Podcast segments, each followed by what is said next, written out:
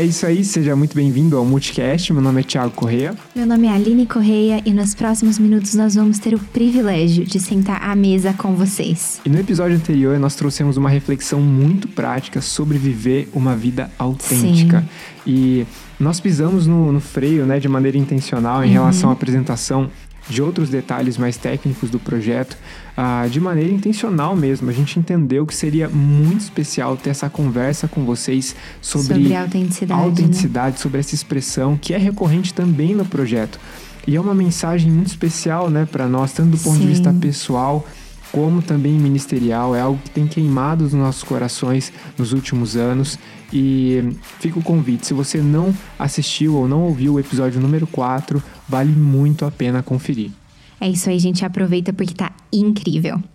E se você, você tem sido abençoado pelo Multicast de alguma forma e pelos conteúdos que nós temos produzido por aqui, uhum. aproveita e deixa o seu like e se inscreva no nosso canal no YouTube, beleza? E se você está ouvindo também através de alguma outra plataforma de podcast, não se esqueça de nos avaliar e deixar o seu comentário por lá também. Isso ajuda a ranquear o podcast e levar a nossa mensagem para cada vez Sim. mais pessoas, né? E a nossa mensagem, ela tem um nome. Na verdade, a nossa mensagem é uma pessoa, Sim. é Jesus. Então, nos ajude, deixe lá o seu comentário, a tua avaliação, vai ser muito legal. Muito legal mesmo. E a nossa conversa, ela começa aqui no podcast, mas ela se estende no decorrer da semana uhum. através do nosso Instagram. Então aproveita e segue a gente lá, arroba Igreja Multi. Já se passaram cinco episódios. Hoje é o quinto Uau. episódio do Multicast. Que loucura, O tempo tá né? voando. Cinco semanas já. Até na nossa perspectiva, né? Uh, essa jornada ela já tem um tempo considerável, né? Se a gente for Sim. levar em consideração os aconselhamentos, mentorias, desenvolvimento do projeto, depois uhum. a parte de organização do multicast antes do lançamento, é, já se passaram mais de cinco semanas, né? Desde o lançamento. E eu acho que o nosso coração ele pode ser resumido uhum. com uma palavra: gratidão. Gratidão, nossa. Gratidão por cada pessoa que tem acompanhado a gente nessa jornada, né? Sim, cada pessoa que tem orado por nós, cada pessoa que tem nos enviado mensagens. Nós somos muito gratos pela vida de cada um de vocês. A gente quer agradecer também as pessoas que têm ofertado, uh, investido financeiramente para que essa plantação ela de fato possa começar a se tornar uma realidade. Nós queremos dizer muito obrigado. É verdade. E se você está acompanhando essa jornada desde o início, você já deve saber o que nós cremos sobre igreja, a sua dinâmica, uhum. quais devem ser as suas prioridades numa perspectiva bíblica. E você já deve conhecer a nossa missão também, que, que é, é, viver e compartilhar a fé em Jesus de maneira autêntica. Não tem como, né? É muito bonitinho Não quando a gente como. fala junto, né? ah, se você ainda não decorou, fica o desafio. Deixa nos comentários. nos comentários. A gente viu que o pessoal está começando a pegar esse hábito, né? De deixar uhum. nos comentários. Eu quero viver e compartilhar a fé em Jesus de maneira autêntica. Ah, de verdade, nós esperamos que a missão da Igreja Multi ela possa ser agasalhada no teu coração Sim. e ela possa ah, ganhar uma uma profundidade, uma praticidade, né, em relação à tua vida, teu relacionamento com Deus e com as pessoas que estão ao teu redor. Sim. E nessa altura do, do campeonato, você já deve saber também que o nosso projeto de plantação tá lá no link do Instagram.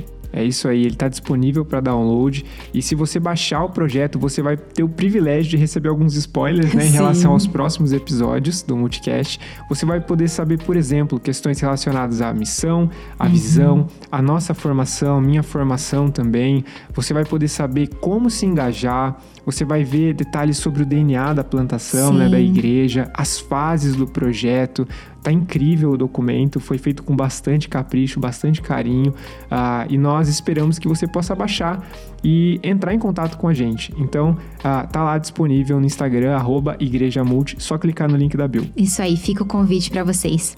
E no episódio de hoje, nós vamos dar sequência à apresentação do projeto de plantação da Igreja uhum. Multi e nós vamos falar sobre a nossa visão. Então, o tema do episódio de hoje é Nossa visão e estratégia clareza e orientação para o futuro. E aí fica a pergunta, né? A gente já tem uma missão uhum. clara e fácil de ser lembrada, Sim. de ser decorada. É, por que ter uma visão também? Por que ter ah, dentro né, da nossa linguagem e da construção do projeto uma visão? Né? Por que uma visão importa? Sim. É, ter uma visão clara é extremamente importante, porque a nossa visão, ela determina as nossas ações, uhum. as nossas decisões e as nossas prioridades. E tem uma fala uh, de Jesus que está registrada no Evangelho de Lucas, capítulo 11, que mostra para gente esse princípio da importância de uma visão clara. Sim. A gente vai ler os versículos para vocês e a gente vai extrair alguns pontos e a gente vai aplicar esses pontos né, de maneira prática para a gente entrar de fato numa conversa bem legal sobre a visão da Igreja Multi e a nossa estratégia. É isso aí, então bora ler. Os olhos são a lâmpada do corpo. Uhum. Se os seus olhos forem bons, todo o seu corpo será cheio de luz. Mas, se forem maus, o seu corpo ficará em trevas. Portanto, tenha cuidado para que a luz que está em você não sejam trevas. Uhum. Pois se todo o seu corpo for luminoso, sem ter qualquer parte em trevas, será todo resplandecente, como a lamparina quando ilumina você em plena luz. É muito legal ah, o relato dessa fala de Jesus, porque a gente percebe de imediato que existe um princípio aqui. Uhum. Além do contexto imediato do que está sendo dito, existe um princípio claro de que uma visão ela afeta diretamente a ação. Hum, é verdade. Né? A maneira como nós enxergamos acaba afetando, como a menina disse, a nossa decisão, a, as nossas estratégias, né? as nossas prioridades. Os movimentos, Exatamente. Então, tem essa ideia entre visão e ação e essa interdependência, né?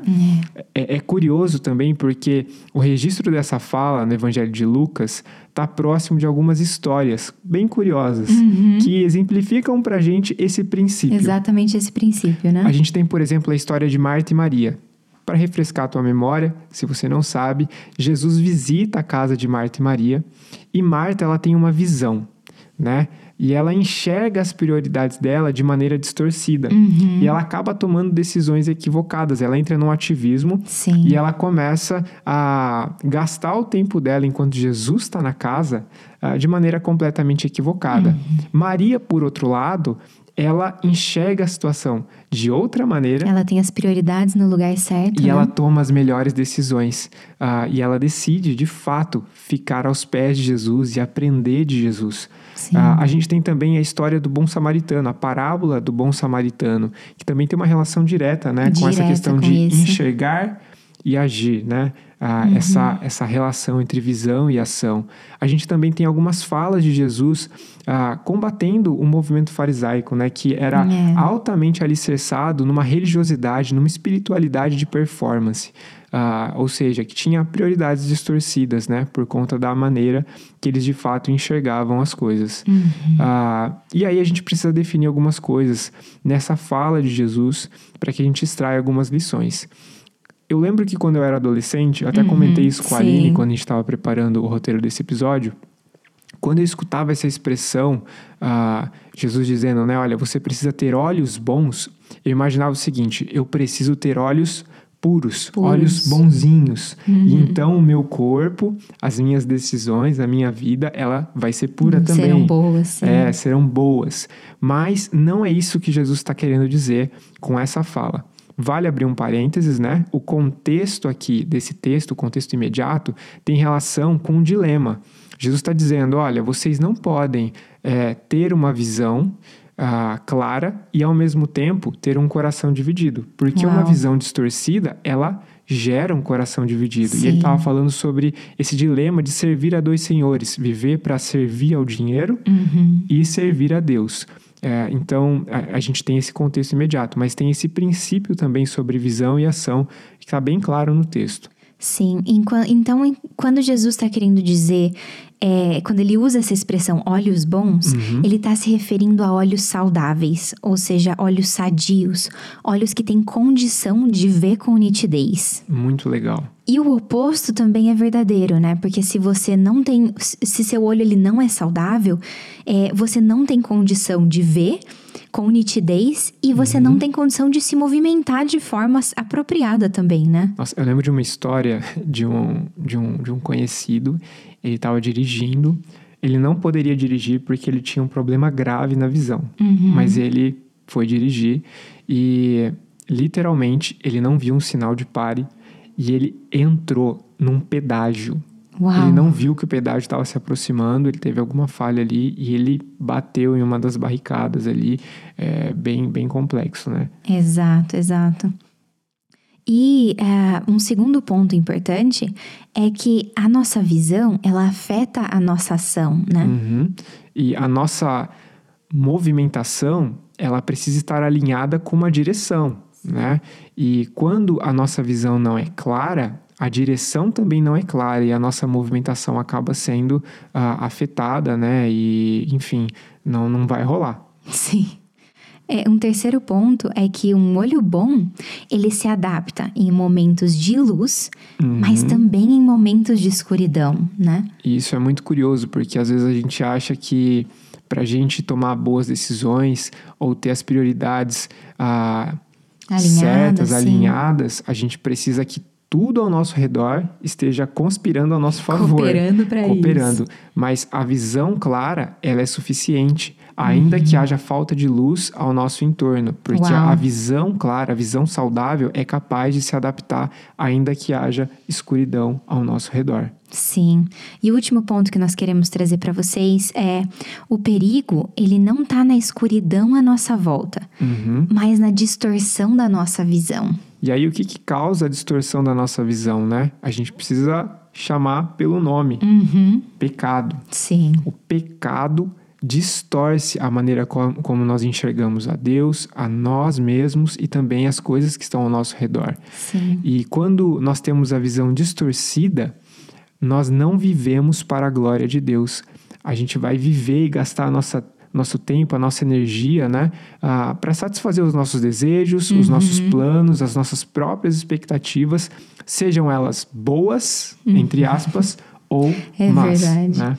E a gente deixa de viver para a glória de Deus, né? Uhum. Com esse coração dividido. E a visão de uma igreja precisa ser muito clara. É até legal porque assim, o texto está falando sobre a visão, né? E usando a questão do corpo. Uhum. Óbvio que ali não tem nenhum tipo de conotação à igreja em si, mas como a gente já tratou em outros episódios, a uhum. igreja ela pode ser exemplificada por um corpo. É verdade. E é muito interessante porque assim, Jesus deve ser a cabeça desse corpo, né? Uhum. O líder da igreja. E assim, a visão precisa vir de cima para baixo, baixo, e os membros do corpo precisam uh, assimilar essa visão uhum, e se mover de acordo com isso. Exatamente. Imagina um corpo uh, que está se debatendo, cada um está querendo ir para um lado, fazer uma coisa, é, não faz sentido. Então, nós precisamos ter em mente que a visão de uma igreja precisa ser clara, porque a igreja também é um corpo. Sim. E ela é formada por vários membros. A visão precisa vir de cima para baixo, ou seja, ela precisa estar alicerçada né, na palavra, Sim. nas escrituras, na vontade de Deus para a vida da igreja. E ela precisa, de alguma maneira, gerar essa movimentação numa direção alinhada, né? Que faça uhum. sentido. Sim, tem uma outra analogia que nós podemos fazer, que é imagina um barco hum. onde todas as pessoas que estão nesse barco elas decidem que elas querem ir para lugares diferentes. Interessante. O qual é o resultado disso, né? É caos. E, e imagina que os tripulantes, talvez, também. Sim, eles, eles... não conseguem se decidir para é, onde o barco ah, deve vamos ir. passar uh, naquele ponto, vamos passar naquele outro ponto Sim. turístico. E quando você vê, talvez o navio vai ficar né, sem combustível. Sim. Enfim, não vai funcionar. E, e, a igreja, ela precisa ter isso em mente. É necessário que haja uma visão clara. Sim. E uma visão clara é, é sobre o corpo unido, é sobre uhum. a igreja unida, tomando passos de fé, indo para um lugar que Deus a chamou, né? Exatamente. E qual é a visão, então, da igreja uhum. multi? Né? Essa visão que Sim. precisa vir de cima para baixo, que a gente já sabe que tem que ser uma visão bíblica. Qual é a visão da igreja multi? A visão da Igreja Multi é ser uma igreja que existe e funciona para alcançar e transformar vidas. Esse é o coração de Jesus. E a gente tem que martelar isso até o, o, nosso entendimento ser o mais claro possível. A igreja deve existir e funcionar para alcançar e transformar vidas. Sim. Esse é o coração de Jesus. Uhum. Jesus ele se movimentou dessa maneira durante o seu ministério terreno. Sim. E o ministério de Jesus é para nós um modelo. Nós Uhum. precisamos olhar para o ministério de Jesus. Isso significa que a igreja ela precisa estar centrada nessa visão ah, e nessa missão de multiplicar discípulos, alcançar pessoas e transformar a vida dessas pessoas, né? Sim. Equipar essas pessoas, auxiliá-las a, a amadurecer, né? E a encontrarem não só a sua identidade, mas também a sua vocação, né? Dentro do corpo. Sim, e é muito interessante porque é, isso é. Essa, essa vida e essa missão da igreja, elas podem ser prolongadas Uhum. no decorrer do, no- do amadurecimento e do envelhecimento da igreja, né? Se uma igreja local tem uma visão clara, que vem de cima para baixo, e uma missão clara, a sua existência, o seu crescimento, o seu amadurecimento vai ser prolongado Sim. e vai ser saudável. Nós cremos nisso e por isso nós temos insistido nessa linguagem, nós temos insistido nesses pontos para que a gente possa de fato absorver eles o quanto antes, pessoas novas que ah, se juntarem, forem né, se juntando a a nós. nós, que elas também tenham ah, essa facilidade de ir assimilando. Olha, eu, eu fiz 29 anos recentemente, tô ficando já velhinho, tô indo pra casa dos 30. Ô, louco, tá. É, mas, tipo assim, eu, eu não me recordo de ter participado de uma comunidade ah, em que eu tivesse uma clareza, assim, Sim, é, tão grande dessa. tão grande de qual é a visão e qual é a missão dessa igreja local, Sim. né? E, inclusive, essa, esse nosso desejo de sintetizar isso em frases pequenas, em slogans, partiu disso, né? Nós precisamos saber para qual direção nós Sim, estamos pra onde caminhando. nós estamos indo, e, né? E por quê, né? O que nós vamos fazer nesse caminho, né? Sim, e é muito interessante porque para alcançar pessoas, uma igreja ela precisa ser honesta e corajosa. Nossa, Com o isso é tenso. hein? Exato, é tenso. e mas honesta e corajosa com o objetivo de repensar algumas coisas. Coisas como estilos retrógrados, como estratégias que já se provaram ineficazes, Vixe. como sistemas disfuncionais. E, e é interessante, né? Porque assim, para nós que estamos começando, é fácil reavaliar a- as nossas experiências passadas. Sim. Mas durante o caminho é que nós vamos de fato perceber a grandeza desse desafio, né? Nós É. seremos testados. E é fundamental que a liderança de uma igreja local, ah, durante esse processo de plantação, tenha coragem de reavaliar ah, os estilos, as estratégias, ah, talvez os sistemas que são disfuncionais. Muitas igrejas possuem bens que não têm nenhum tipo de uso, né? É verdade. É, e que acabam consumindo recursos ao invés de talvez gerar possibilidades novas, né? Ah, a gente tem também pessoas em cargos de liderança, em funções de liderança em algumas igrejas que mais atrapalham do que ajudam. Uhum, E é, É, difícil dizer isso. E aí você pode até me questionar: ah, mas a igreja não precisa agir em amor? Exatamente. Ah, nós não podemos passar pano em algumas situações, né, por amor a uma pessoa, um amor, né, que acaba sacrificando a saúde Sim. da igreja local como um todo. E da comunidade, né? Exatamente, esse senso também de missão, de propósito, né, que precisa estar fluindo. Se existe algum líder numa posição que está estancando, prejudicando a saúde da igreja, ah, prejudicando a igreja de cumprir a sua missão, né, de viver debaixo dessa visão, esse líder ele não está apto para conduzir a igreja Uau. e também pessoas, membros, né, que às vezes estão ali e estão disseminando ah, múltiplas visões, né? É verdade. E eu acho que é inte- até interessante a gente falar sobre isso também, porque nós temos falado né, sobre uma igreja que é multiforme, Sim. sobre uma igreja que celebra as diferenças, né? E nós realmente cremos nisso. Realmente. A unidade não depende de uniformidade total, mas os múltiplos dons, a- as múltiplas personalidades, né? Elas precisam estar alinhadas debaixo de uma mesma visão Sim. e também da missão, para que Exato. haja coerência e haja harmonia, né? Elas podem ser utilizadas para o mesmo fim, né? Exatamente. E isso é um grande desafio também no, no que se refere à interação das diferentes gerações. A gente uhum. falou isso em, em outros episódios Sim. passados, né? Que o segredo não é plantar uma igreja diferentona simplesmente para adolescentes. Ah, uma igreja multigeracional é uma igreja em que cada geração ela consegue submeter as suas preferências, né? E caminhar de maneira interdependente, as coisas precisam uhum. estar alinhadas, né? E a gente precisa aprender uns com os outros, enfim, mas sempre seguindo na direção uh, e também cumprindo a missão. Sim, muito legal.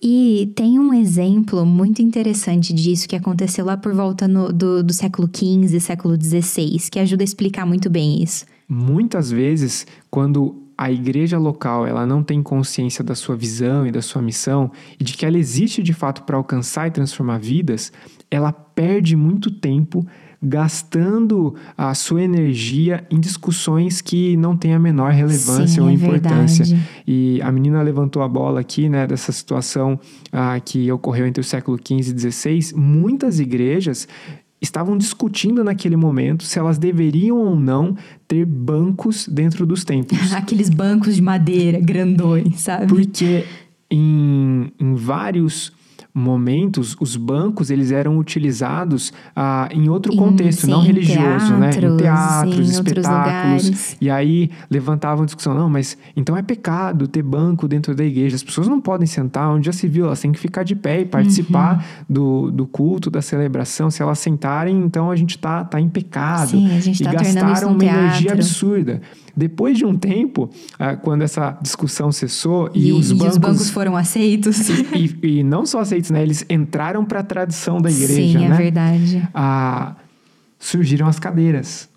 E agora? E agora? Podemos colocar cadeiras? Não podemos, porque não os podemos. bancos é que são, de fato, parte da tradição da igreja. Então, ah, quando nós não temos clareza daquilo que é essencial, daquilo que tem relação com a essência da igreja, né? Uhum. Ah, a gente pode perder muito tempo discutindo questões que não têm ah, a menor relevância, Sim. né?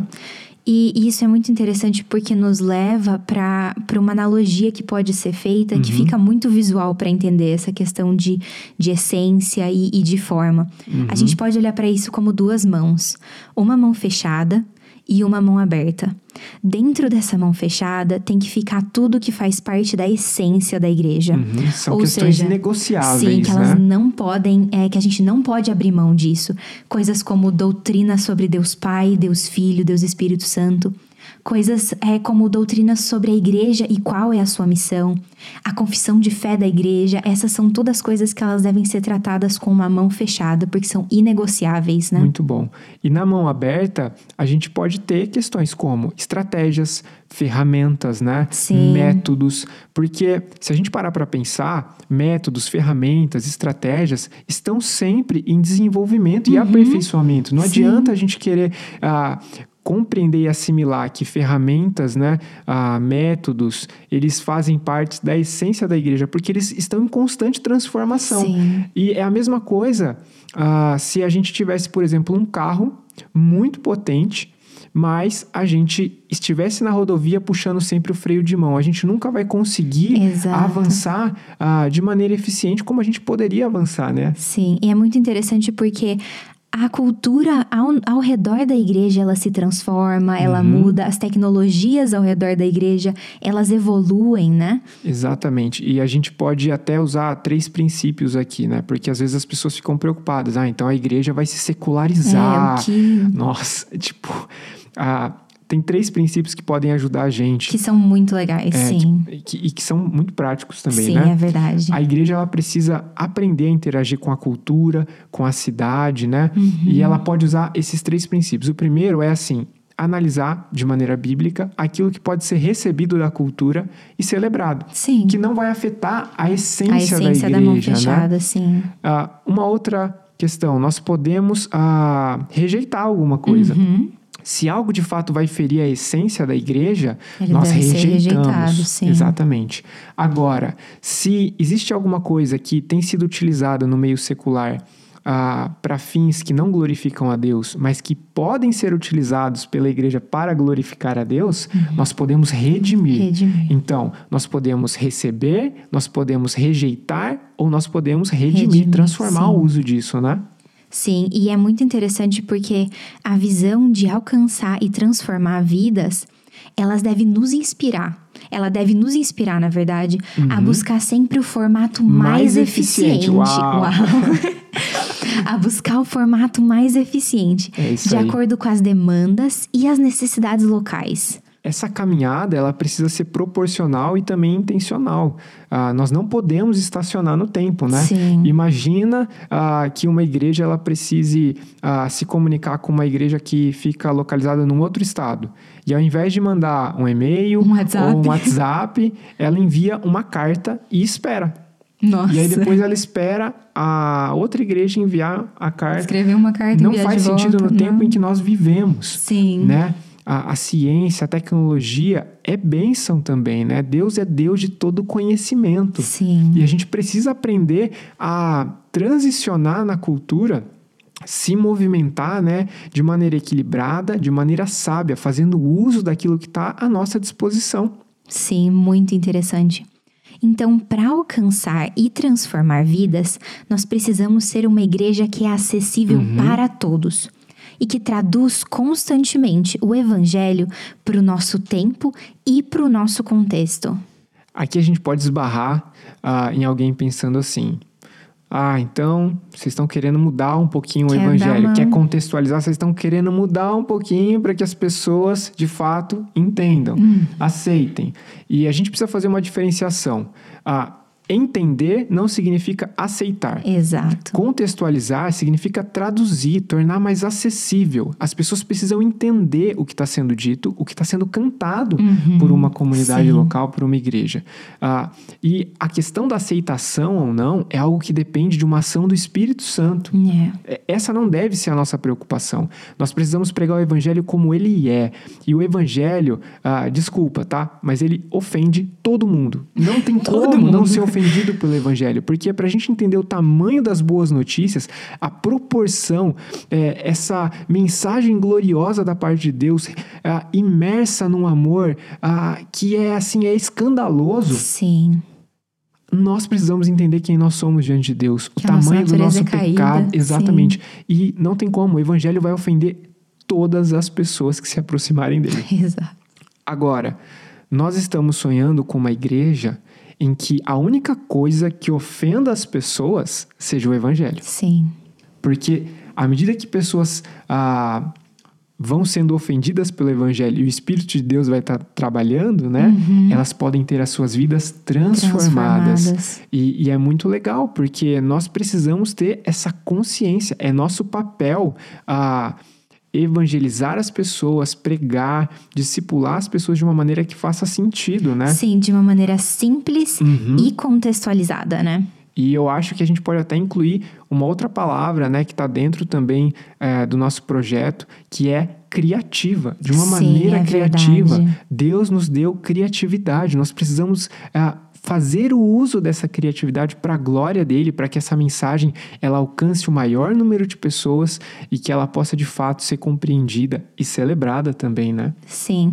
E, e a gente pode voltar um pouquinho no que a gente estava conversando, né? Porque cada nova geração, todas as gerações, elas crescem acompanhadas de novos desafios Exatamente. e se comunicam através de linguagens diferentes, Nossa. né? É a igreja ela precisa estar atenta a isso, né? Sim. A, as gerações elas vão mudando e os desafios talvez vão até aumentando, né? É se ampliando, verdade. vai vai ah, sendo gerado também um abismo entre as uhum. comunicações, as linguagens. É, e a gente precisa estar atento a isso. Nós precisamos ah, construir uma linguagem e, de fato, plantar uma igreja que possa ser entendida que se faça entendida de Sim. maneira intencional, né? Nossa, muito interessante. Eu lembro até de um exemplo, né, que está lá em 1 Coríntios, do apóstolo Paulo. Uh, e o apóstolo Paulo, olha, se você não sabe, ele pregava o evangelho como ele era. Sim, em alguns momentos, esse, esse, a mensagem do apóstolo Paulo era muito dura. Ele corrigia as igrejas em amor, mas ele era muito duro, né? uhum. né? Uh, porque ele pregava o evangelho. Mas uh, o apóstolo Paulo, ele mesmo disse: Olha, eu estou me tornando tudo para com Para todos, para que de alguma maneira eu possa alcançar alguns. Uhum, Então, uau. o apóstolo Paulo já tinha esse mindset, né? É A verdade. gente pode dizer isso, que o apóstolo Paulo ele entendia que o evangelho precisava ser contextualizado, né? Sim, muito interessante.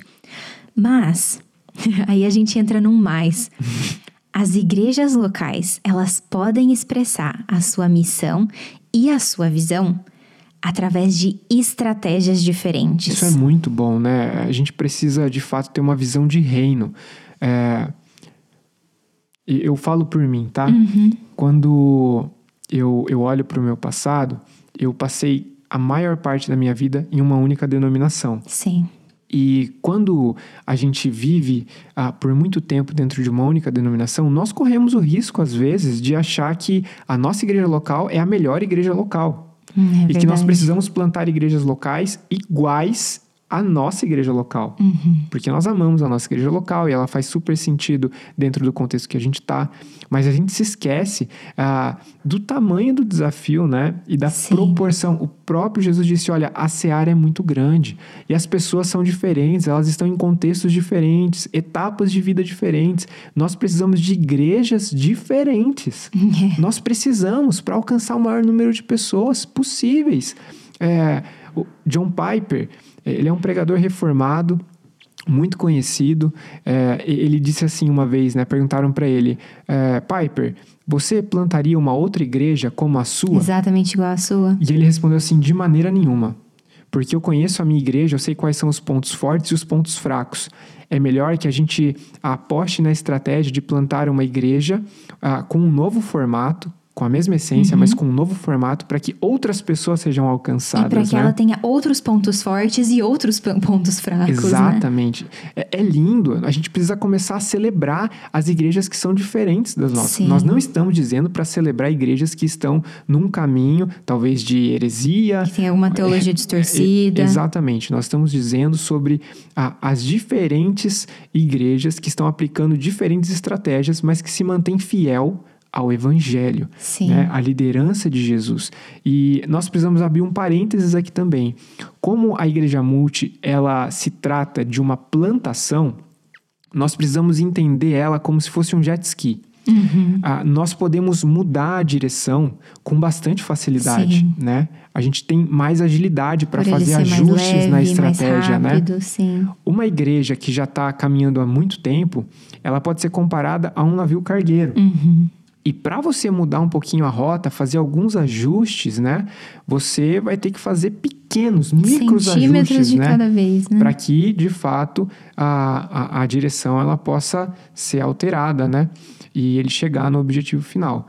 Agora, nós escrevemos uma frase no projeto que é a seguinte: nossas estratégias serão corajosamente escritas a lápis nesse Sim. primeiro momento.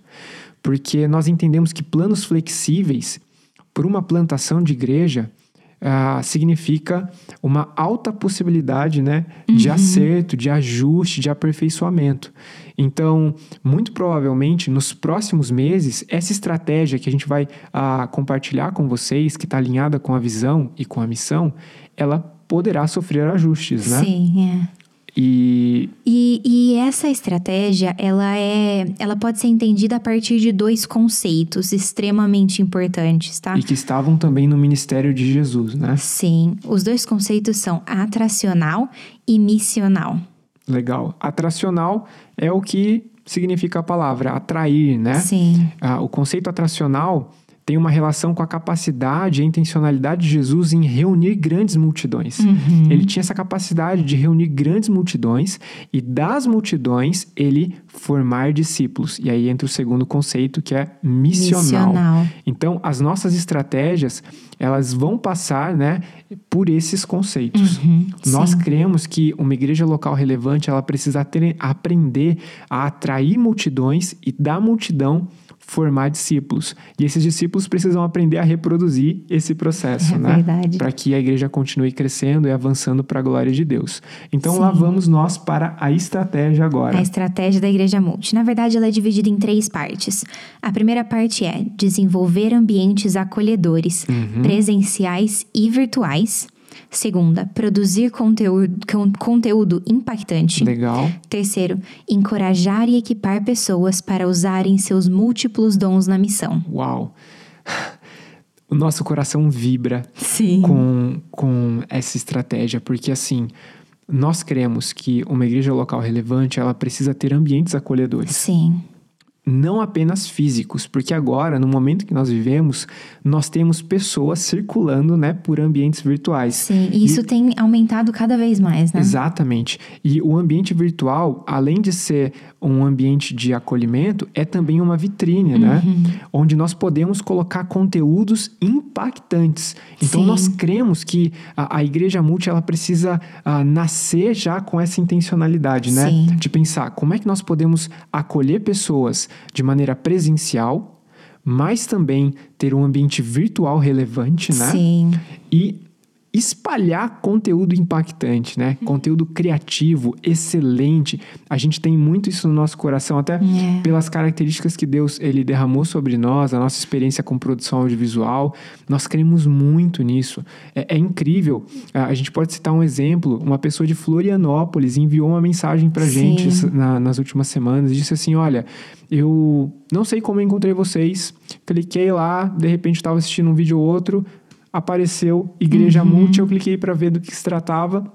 E eu fui extremamente abençoada. Sim. E, e a pessoa falou assim: ó, se vocês um dia quiserem plantar uma igreja em Florianópolis, ó, eu sou a primeira da fila. Tipo, cara, isso é incrível. Isso é incrível como, através da internet, através Uhum. desses ambientes virtuais, a gente pode alcançar pessoas que a gente não, não teria alcançaria, como né? alcançar. A, a assim, gente teria uma limitação, né? De Física até, física, né? né? E nós queremos que a igreja multi ela possa de fato se mover com essa estratégia. Sim. Nós queremos apostar nesse tipo de, de ambiente que é presencial, mas que está conectado também a um Com ambiente virtual. virtual, e nessa propagação de conteúdo impactante, né? E Sim. aí a gente entra no terceiro ponto, que tem relação com encorajar as pessoas, né? Equipar e as pessoas, equipar, né? auxiliar elas a fazer o melhor uso possível dos dons que elas têm. Uau. É, e esses dons precisam ser usados para a glória de Deus e também para o avanço do reino, né?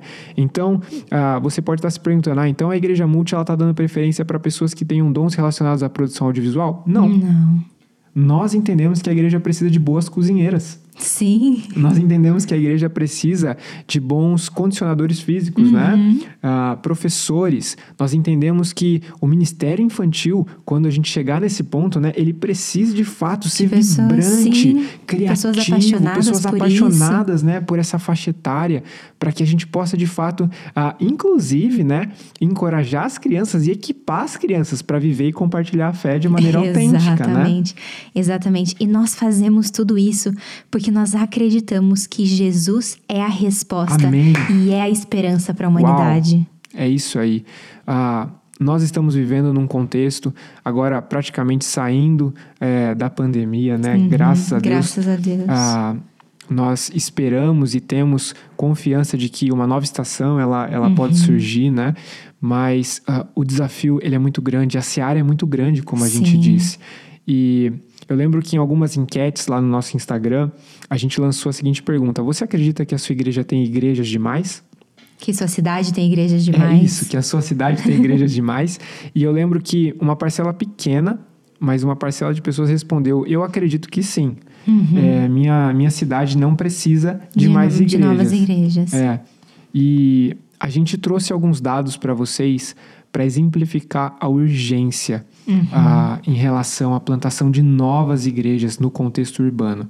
Ah, esse dado específico que a gente pegou aqui da cidade de São Paulo, ele é um reflexo ah, de outras cidades do Sim, Brasil e, e também de outros Brasil, né? países. Sim. A gente conseguiu uma série de dados muito relevantes e, e uma pesquisa mesmo muito séria sobre isso, né? Olha só, Uhum. Então, na cidade lá. de São Paulo haviam mais de 12 milhões e 330 mil habitantes no ano de 2020. Sim.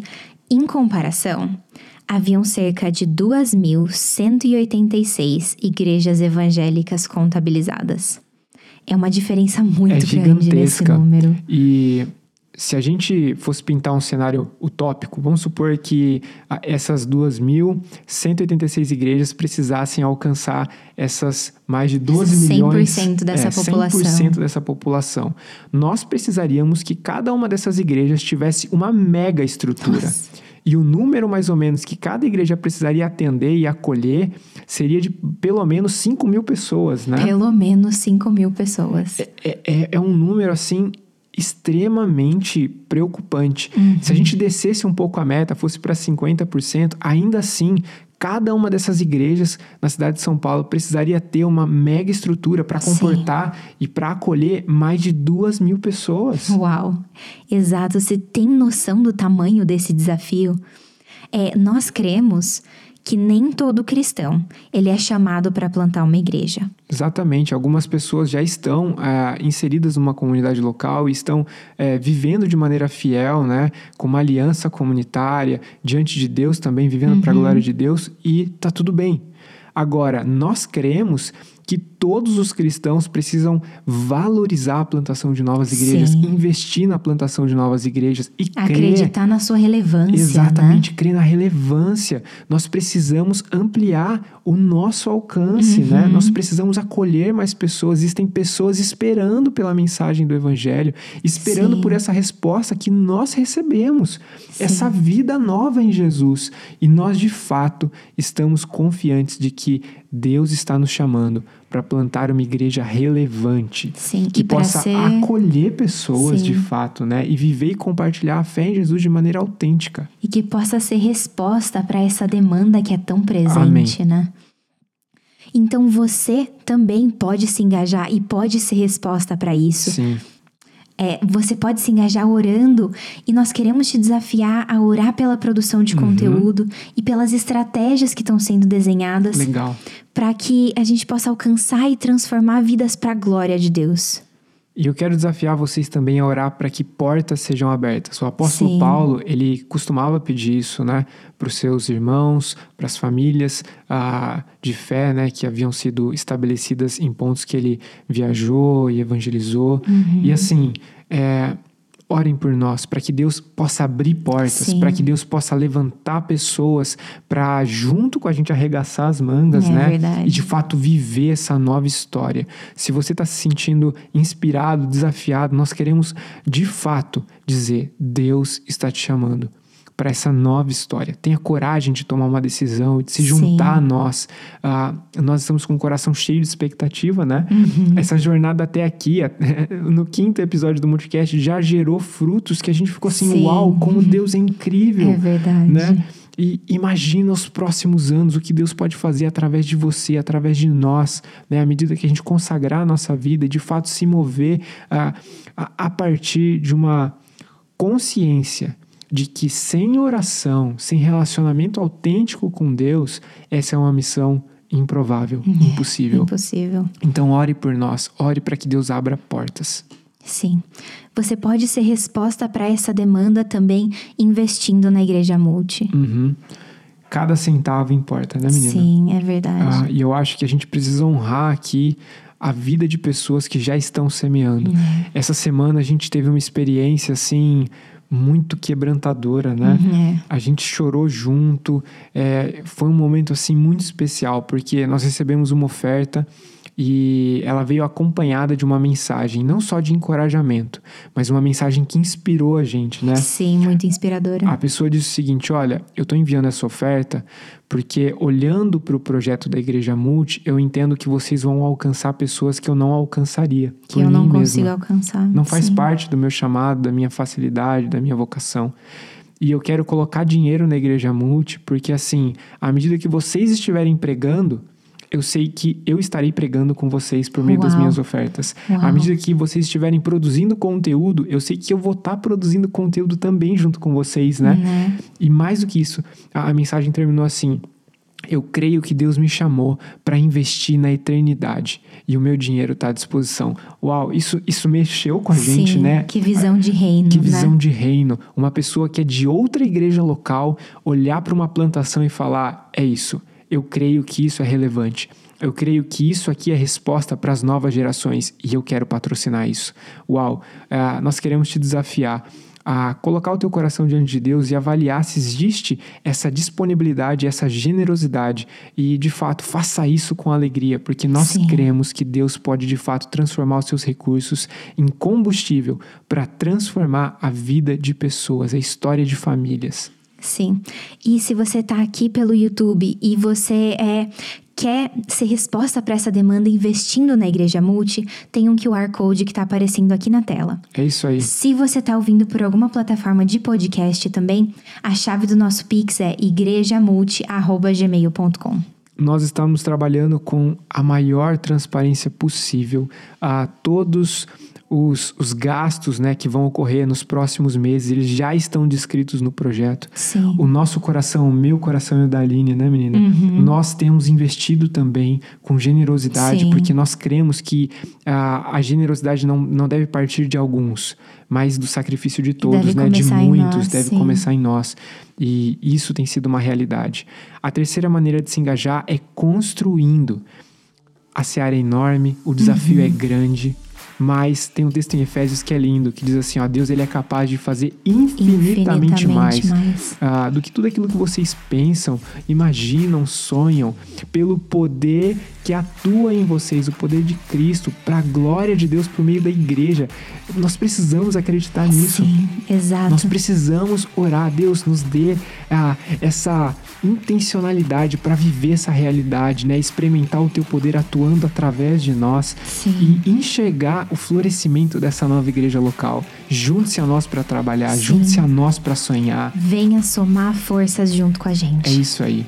Nós queremos encerrar esse podcast dizendo muito, muito obrigado, obrigado, de coração, muito obrigado por cada minuto que você permaneceu aqui, investiu aqui com a gente nesse episódio. Uhum. Ah, se você ainda não teve a oportunidade de assistir todos os episódios, né? Aproveita. Aproveita, maratona, tira um tempo de qualidade e a gente quer, de fato, aproximar o nosso relacionamento Sim, com vocês é também. Verdade. Então, envie uma mensagem pra gente, nós estamos à disposição para conversar, para interagir e nós queremos desafiar você a, a viver, e a compartilhar, compartilhar a fé em Jesus de maneira autêntica. autêntica. É isso aí, galera. Até mais, pessoal. Até mais.